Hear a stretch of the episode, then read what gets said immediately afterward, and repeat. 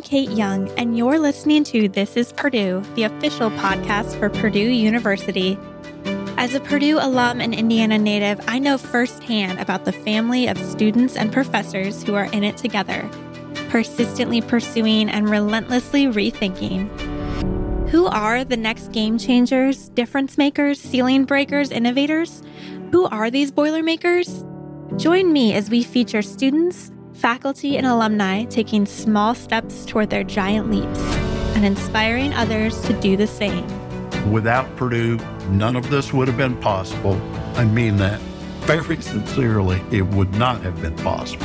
And so to be participating in Purdue Aviation and giving back to a program that really set me up for success is where I want to spend my time.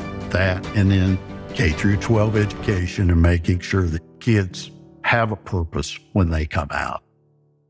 In this episode of This is Purdue, we're highlighting one of the many exceptional and unique programs at Purdue, the School of Aviation and Transportation Technology.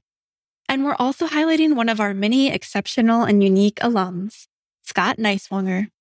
Scott is a Purdue Aviation Technology graduate, pilot, and businessman, and he is also a community leader and philanthropist. We had the opportunity to talk to Scott at the annual President's Council weekend in Naples in February, and his passion for aviation and humanitarian efforts truly shined. After graduating from Purdue in nineteen sixty-eight, Scott founded both Land Air Transport Incorporated and Forward Air Corporation, which he says would not have been possible without his foundational education at Purdue. You'll also hear Scott discuss the Niswonger Foundation, which he established in two thousand one to make a positive and sustainable difference in education in Northeast Tennessee. But we'll start at the beginning. Scott, who grew up in Ohio, tells us how he discovered Purdue and why he had his sights set on coming here. So tell us about your journey at Purdue. You're from Van Wert, Ohio. Yes. How did you find out about Purdue? What was your first... Farm boy from Van Wert. Well, I knew from the time I was a little kid that I wanted to be a pilot, and went through building model airplanes and remote control airplanes, and was able to solo at the local airport on my sixteenth birthday and get my private license on my seventeenth birthday, which is the youngest you could do that. And Purdue at the time was the only school in the country that had a four-year degree in aviation technology. And they were the only university in the world to have a supplemental or a charter airline. And so all the team sports were carried on Purdue airplanes. And that was part of the training program at the, the university level. The first year was traditional courses, math and science and English and speech and all of that. But then everything else was at the airport, and you were being trained at the airline to be a co-pilot on, back then, I'm going to date myself, nineteen sixty-eight, D C threes, which exist primarily in museums these days, and four-engine D C sixes. And then the year I graduated, unfortunately for me, they moved to a jet fleet of D C nines. And those were all passenger airplanes. And team sports and military, called camps, civil air movements for the military. It was an awesome program. And again, there wasn't anything like it in the world. It certainly was by the grace of God that I was accepted to Purdue. It wasn't my transcript in high school, because I was always looking out the window in high school, wanting to be at the airport. Uh, you know, one size does not fit all in education. I spent a lot of time at K through twelve with our foundation, trying to improve public education in my found home of Tennessee, Greeneville, Tennessee. But the experience at Purdue was just absolutely amazing. And again, it was one of a kind. It was a preeminent program in the world, and it's still a pretty good program. It sure is. Throughout our conversation, I could tell Scott was enjoying reflecting on his college years.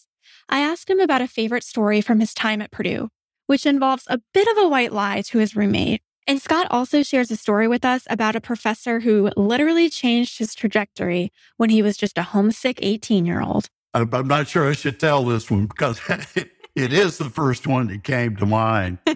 So in the summertime, that we would take the D C threes, and they had lined up charters all summer long from Minneapolis to take fishermen, sportsmen, up into almost the edge of the Arctic Circle, way up into Canada, a place called Reindeer Lake that had a three thousand foot gravel strip, and a D C three with twenty-four passengers could land on that gravel strip.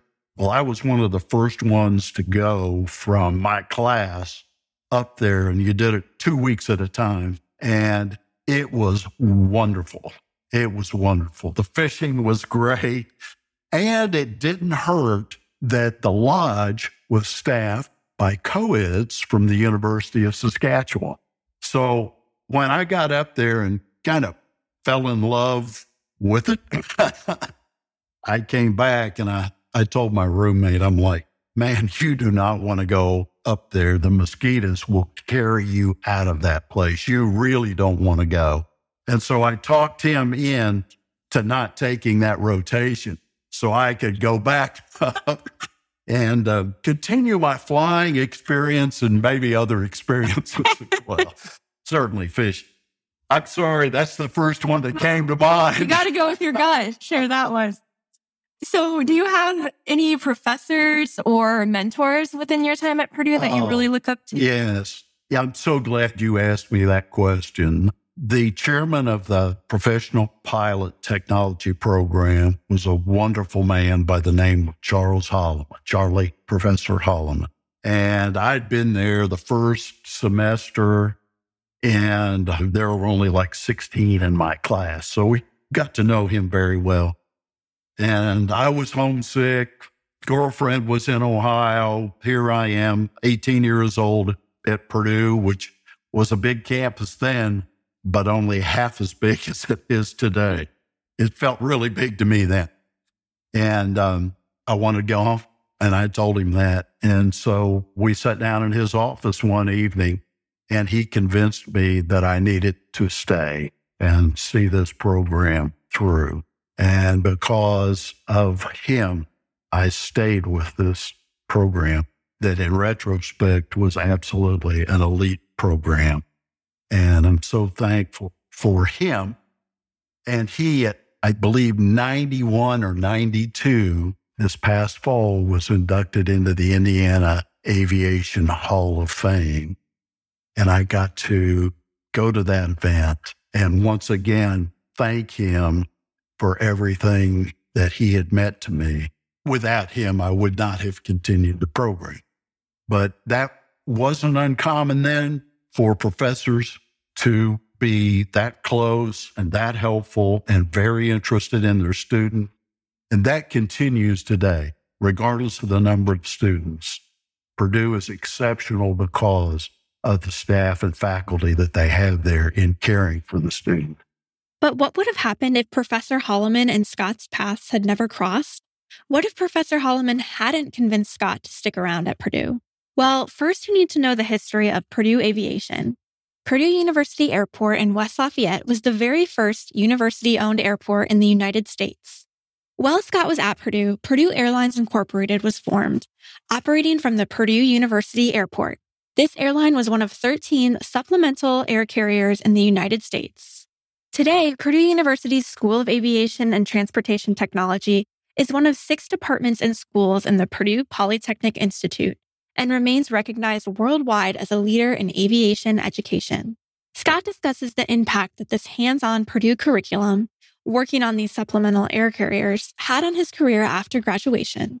What would you say, you know, if you hadn't followed through with Purdue and had gone back to Ohio?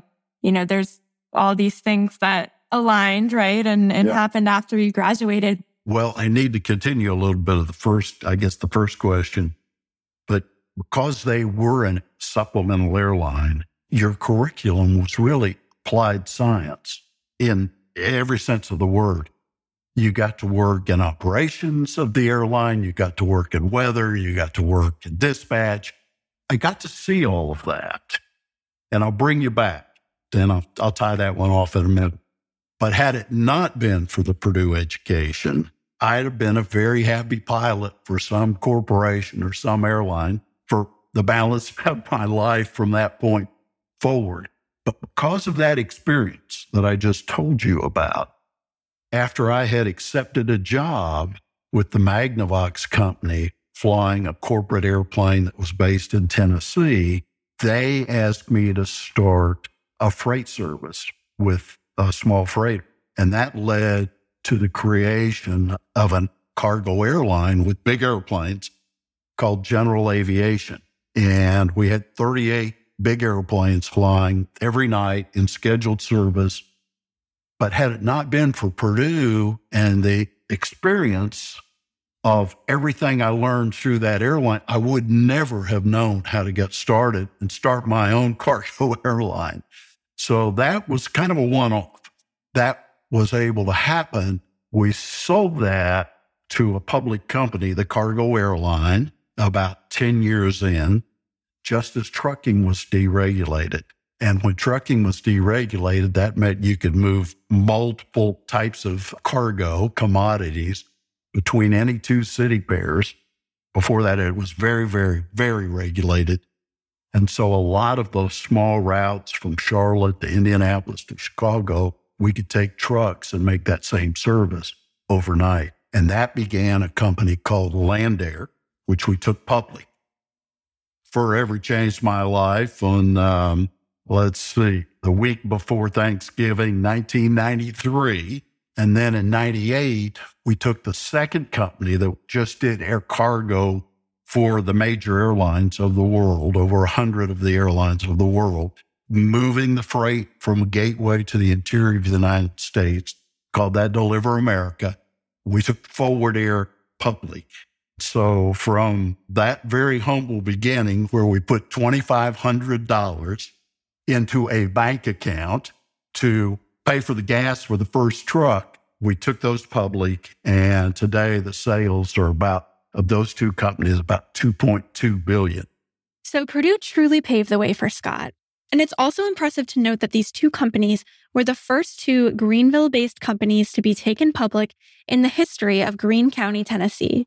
It's not always common for someone to know exactly what they want to do with their life at a young age, but Scott knew. He knew he loved airplanes, and he knew he was destined to be a pilot.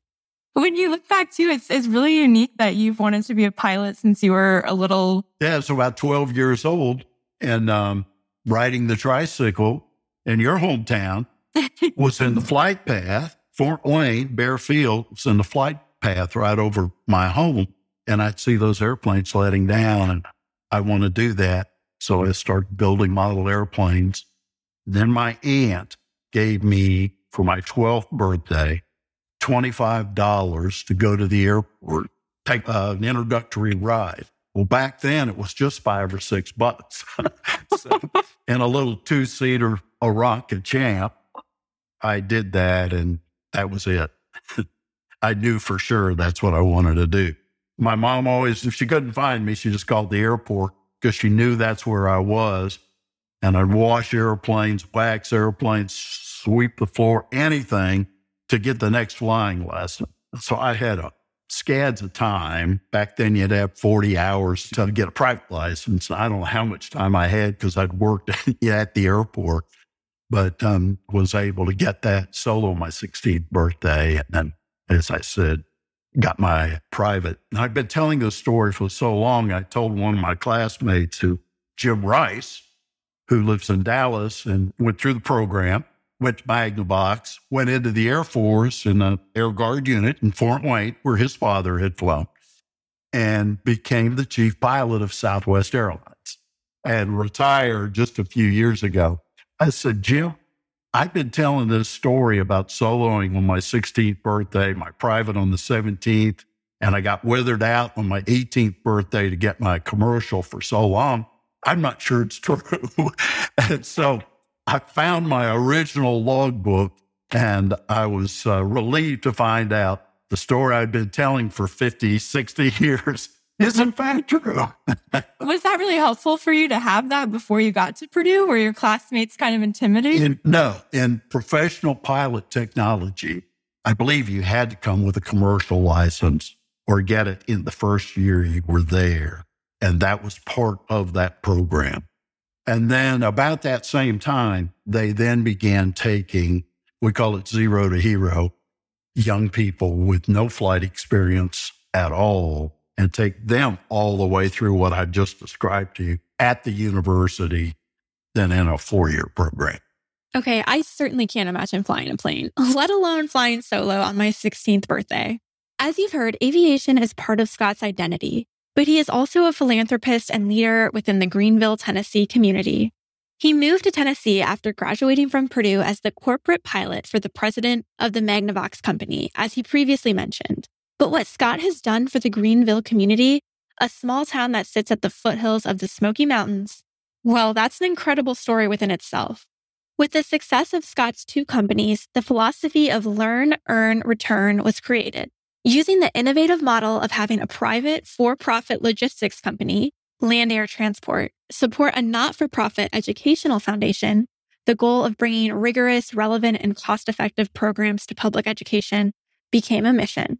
Within the Niswonger Foundation, there has been a clear focus on removing constraints to educational innovation and problem solving, allowing local school systems to better provide for student needs. By building school programs that are research-based and sustainable, the Niswonger Foundation has become a recognized voice for educational reform in the state of Tennessee, all while nurturing the next generation of leaders.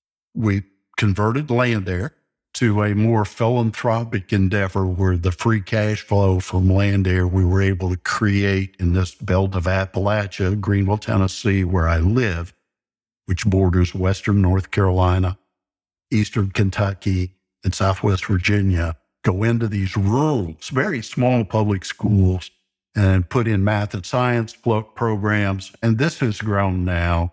That has enabled us to, we're over five hundred high schools. We're in every high school in Tennessee teaching online A P STEM coursework, nineteen of them. You can actually get college credits for all of those if you score high enough. So the foundation is now in every public high school in the state of Tennessee. And this creation of these companies enabled that to happen. And I'm still sitting on the board of Forward Air, which is based in this little town, and um, two hundred fifty or three hundred corporate employees, and Land Air has one hundred fifty corporate employees. And that makes a difference. It doesn't make a difference in a city like Indianapolis or Chicago or Atlanta. But those kind of jobs in a town of twenty thousand people really make a difference. And so if it all ends today, it's been a beautiful ride. None of it would have been possible without Purdue University. And I mean that from the bottom of my heart.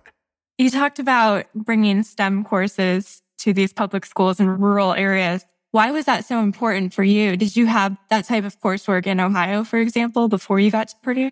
That's a great question.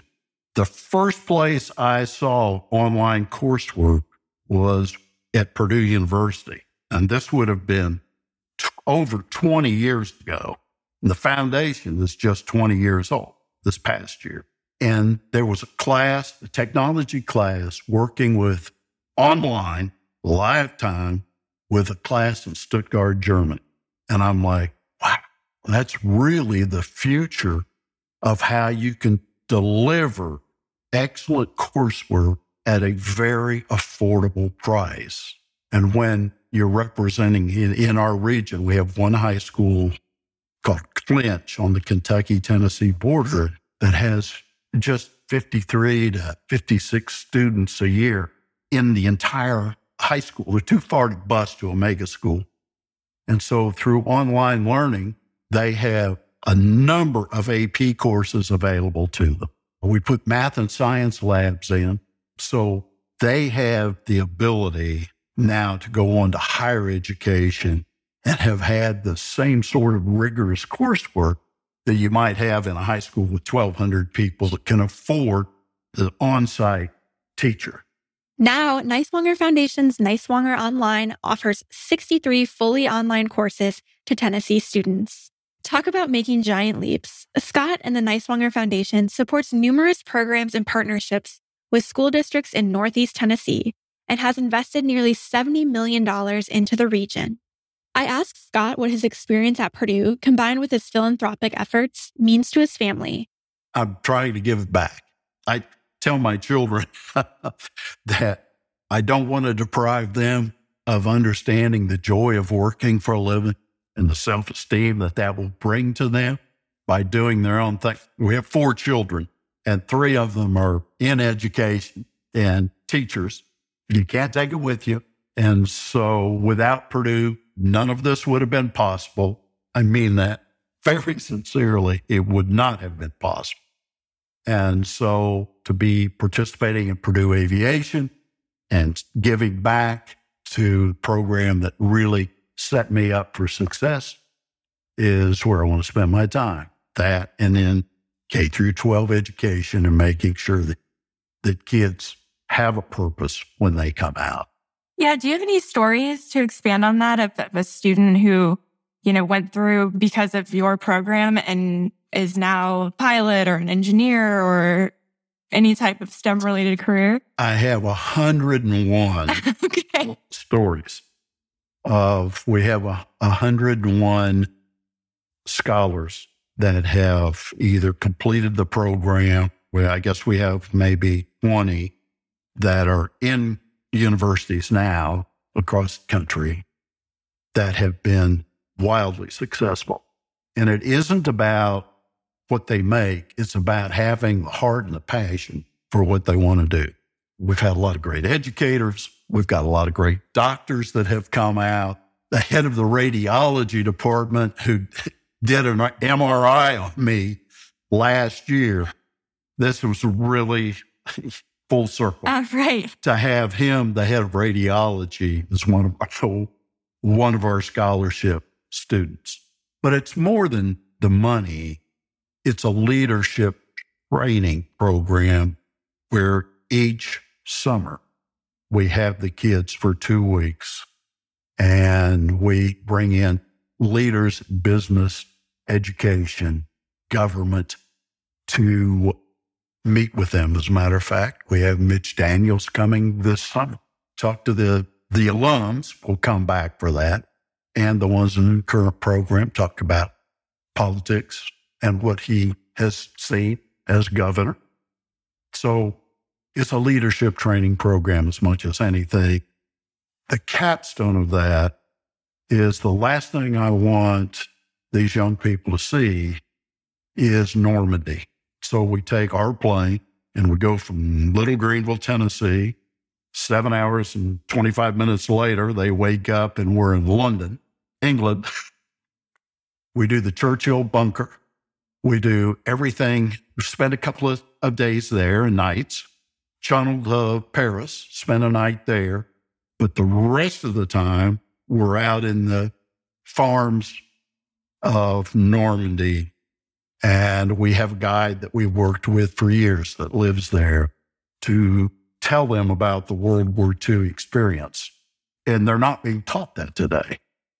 And when you see these young people for the first time look out over ten thousand graves with young people who are younger, most of them younger than they are, laying there in the field, it's impactful that freedom is not free. And they're not learning much about that.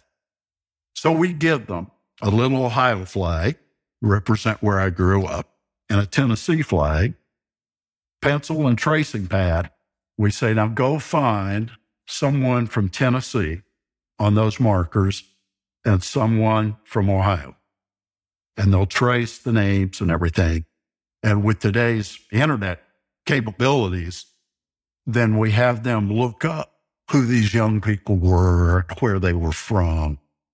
It's impactful, but they learn the responsibility and what it took from those that have gone before them for them to be able to enjoy today's freedom. As if making a difference in the lives of thousands of students in Tennessee wasn't enough when it comes to giving back to his community, Scott is also the lead benefactor for the Niswonger Children's Hospital, which is home to one of only eight Saint Jude affiliate clinics in the world. As you'll hear, this story is especially close to Scott's heart. Oh, gosh. You're going to make me emotional with this one.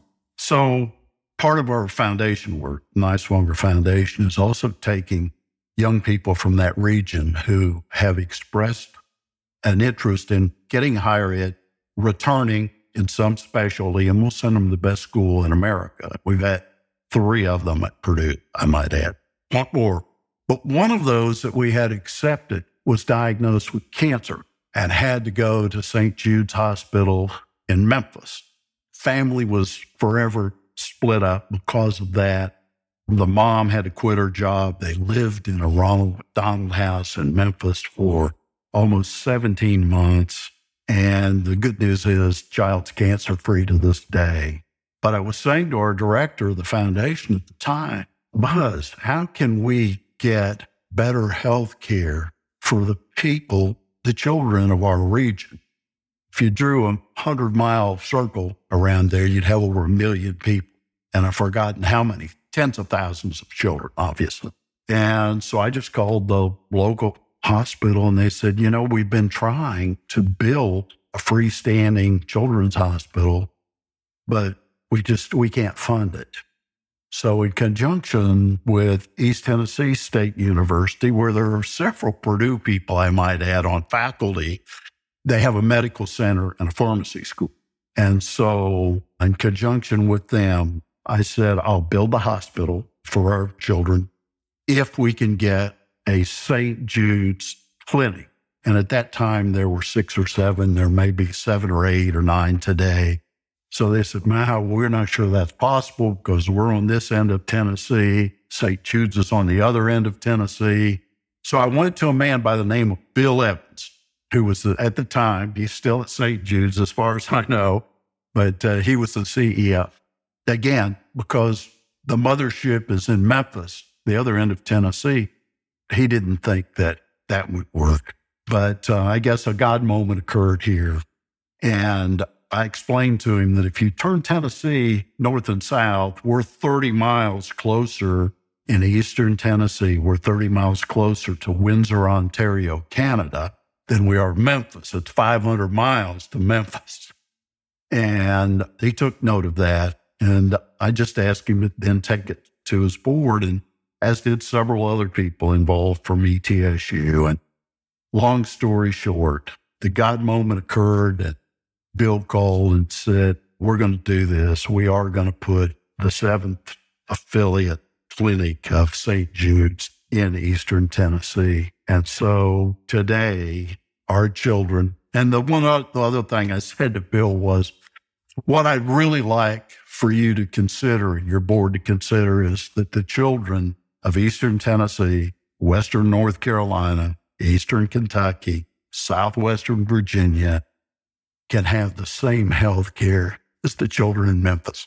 And so it happened, and we're getting ready to double. That was ten or twelve years ago. We're getting ready to double the size of the children's hospital this fall. What did you feel like when you got that phone call? I think you may have just noticed my expression, and it was a lot like that. It was uh, a divine moment, to say the least, that was going to occur, and that began that project right then. I've heard a lot of Boilermaker stories on this podcast, but seeing Scott's emotion with this one was extra special for our team. Scott is involved in numerous boards and committees, and he serves as Chairman Emeritus of Land Air Transport Incorporated and Forward Air Corporation. But education is also something that he really focuses on. He is the chairman of the East Tennessee State University Board of Trustees and a thirty-year trustee of Tusculum University. He's also a member of the Purdue's President's Council, Dean's Council for Purdue University Polytechnic Institute, and board member for the Purdue Research Foundation. Scott shares why he continues to support and stay actively involved with his alma mater. Why is it important to you to stay so involved with Purdue and with the aviation program? Well, first of all, I love aviation. I can't tell. no, no, I know. I'll try not to hide it. To just be around the young people, you know, I was once there. And so to any extent that I can help them overcome some possible mistakes or things I would have done differently, just to be around them, it just keeps me young. It keeps me invigorated. I don't ever want to stop. We have, in my opinion, best leader in higher education, and certainly in the country, the world, the world. And everything Purdue does is done well, or they won't do it. And the other activity I have, fortunate enough to participate in at Purdue, is the Purdue Research Foundation, which has twenty-five startup companies coming out of the university every year, have created thousands of jobs for Indiana kids and kids all over the world. But being able to participate in that is truly an honor for me. Having tried to learn as much as I could in my region at E T S U, East Tennessee State University, we have created the E T S U Research Corporation. Well, as you might imagine, it pretty much mirrors a university about three hundred fifty miles to the northwest. And so I've been able to bring a lot of the things that I've been continuing education. Yeah, you know, four years, you're not done. That's just the beginning. And so that my continuing education is through working with wonderful board members. Brian Elman, wonderful leadership. Dan Hassler, before him, leading that program that is just world-class. So I've taken a few of those things, a few of my notes back to Tennessee and say, here's what we need to do to create twenty-first century jobs in our region. We suffered heavily at NAFTA. When NAFTA occurred, Ross Perot was right when he said that giant sucking sound you hear will be jobs moving to Mexico. Well, that was the first step, and then to Asia. We lost all the, Magnavox had three thousand two hundred employees in a town of ten thousand people. So labor was important. We had a half a dozen furniture companies, Asia. We lost all of that. We were uh, the largest dairy producing county in Greene County, uh, Tennessee, in, uh, in Tennessee. That all disappeared to mega farms in Ohio. A lot of our milk comes uh, on the store shelf, comes from Texas, and one dairy in Chattanooga. But we went from one hundred ten small dairy farms, which made great employees for all the manufacturing base, to now we're down to under ten dairies in this lush green county of six hundred square miles right at the foot of the mountains. Being able to go from twenty percent unemployment through having great leadership of my companies that allowed me to spend a lot of time in economic development. It's made a difference where we're about the national average for un- unemployment now. But the type of jobs we had to completely retool for something that wasn't just assembly work. And now we're really focused with the additions to the hospital and the medical school at E T S U to medical devices, startups, research docs, bringing them to the region. It'll take a couple of decades, but we're changing those jobs to very high technology jobs within the region. Again, I go back to Purdue. I saw it there, and I see it every time I go to a P R F board meeting, and I remember what really worked, and I take it back home, and we apply it to rural East Tennessee. What did, you've done so much for that area. You've really impacted a lot of families, I'm sure. What does that mean to you? Well, having seen this and what can be led me to how can I help, whether helping city government in a redevelopment project of our downtown, being able to contribute to the medical facilities there and our school system. There are one hundred forty-six school systems in Tennessee, and Greeneville City School is either, depending on the year, one, two, or three in the state of Tennessee. And one year, very recently, they actually beat Oak Ridge. Well, Oak Ridge schools, that area has more PhDs per capita than any county in America because of the Oak Ridge National Labs. And so to see our school systems being lifted up, our kids having the rigorous coursework it takes to be successful at higher education has been tremendously rewarding for me. And the community has been accepting of that It's just been a wonderful place to live and work and raise our family. It's been a theme this entire episode, but Scott really does tie every wonderful thing he's done for his community back to Purdue. I can tell how much you love Purdue. What does being part of this community and this family mean to you? It's something that I'll take with me forever.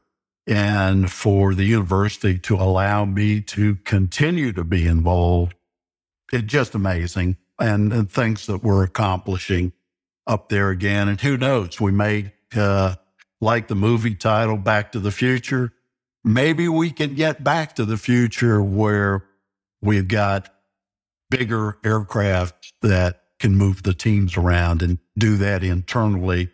And like my class, get the experience of actual learning or applied science and how an airline works.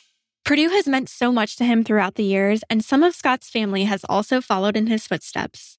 And he's currently trying to convince grandson number three to come to Purdue. I'm trying to get grandson number three. I've had two grandsons that went through the sales and, and marketing major at, at Purdue who are doing pretty good. And so I'm trying to get number three of eight. I hope I'm here to see all of them. A couple of them are pretty small. I'm going to take him to the Indiana game and get him in there and see if he can't catch the boiler-up spirits. I think it's the perfect game to take him to, to expose it's him. The, it's the one where it would be the craziest, yeah. And I think he'll enjoy that. Scott Niswonger embodies Boilermaker spirit and innovation. Whether it's creating jobs and employing more than nine thousand people in a small, rural area of Tennessee, or changing lives with the Niswonger Foundation, his persistent pursuit is building a better world. If you'd like to learn more about the Niswonger Foundation, please visit niswonger foundation dot org. That's N I S W O N G E R foundation dot org. And if you'd like to watch Scott's full conversation with me in Naples, Florida, just head over to youtube dot com slash Purdue. Thanks for listening to This is Purdue. For more information on this episode, visit our website at purdue dot e d u slash podcast. There, you can head over to your favorite podcast app to subscribe and leave us a review. And as always, boiler up.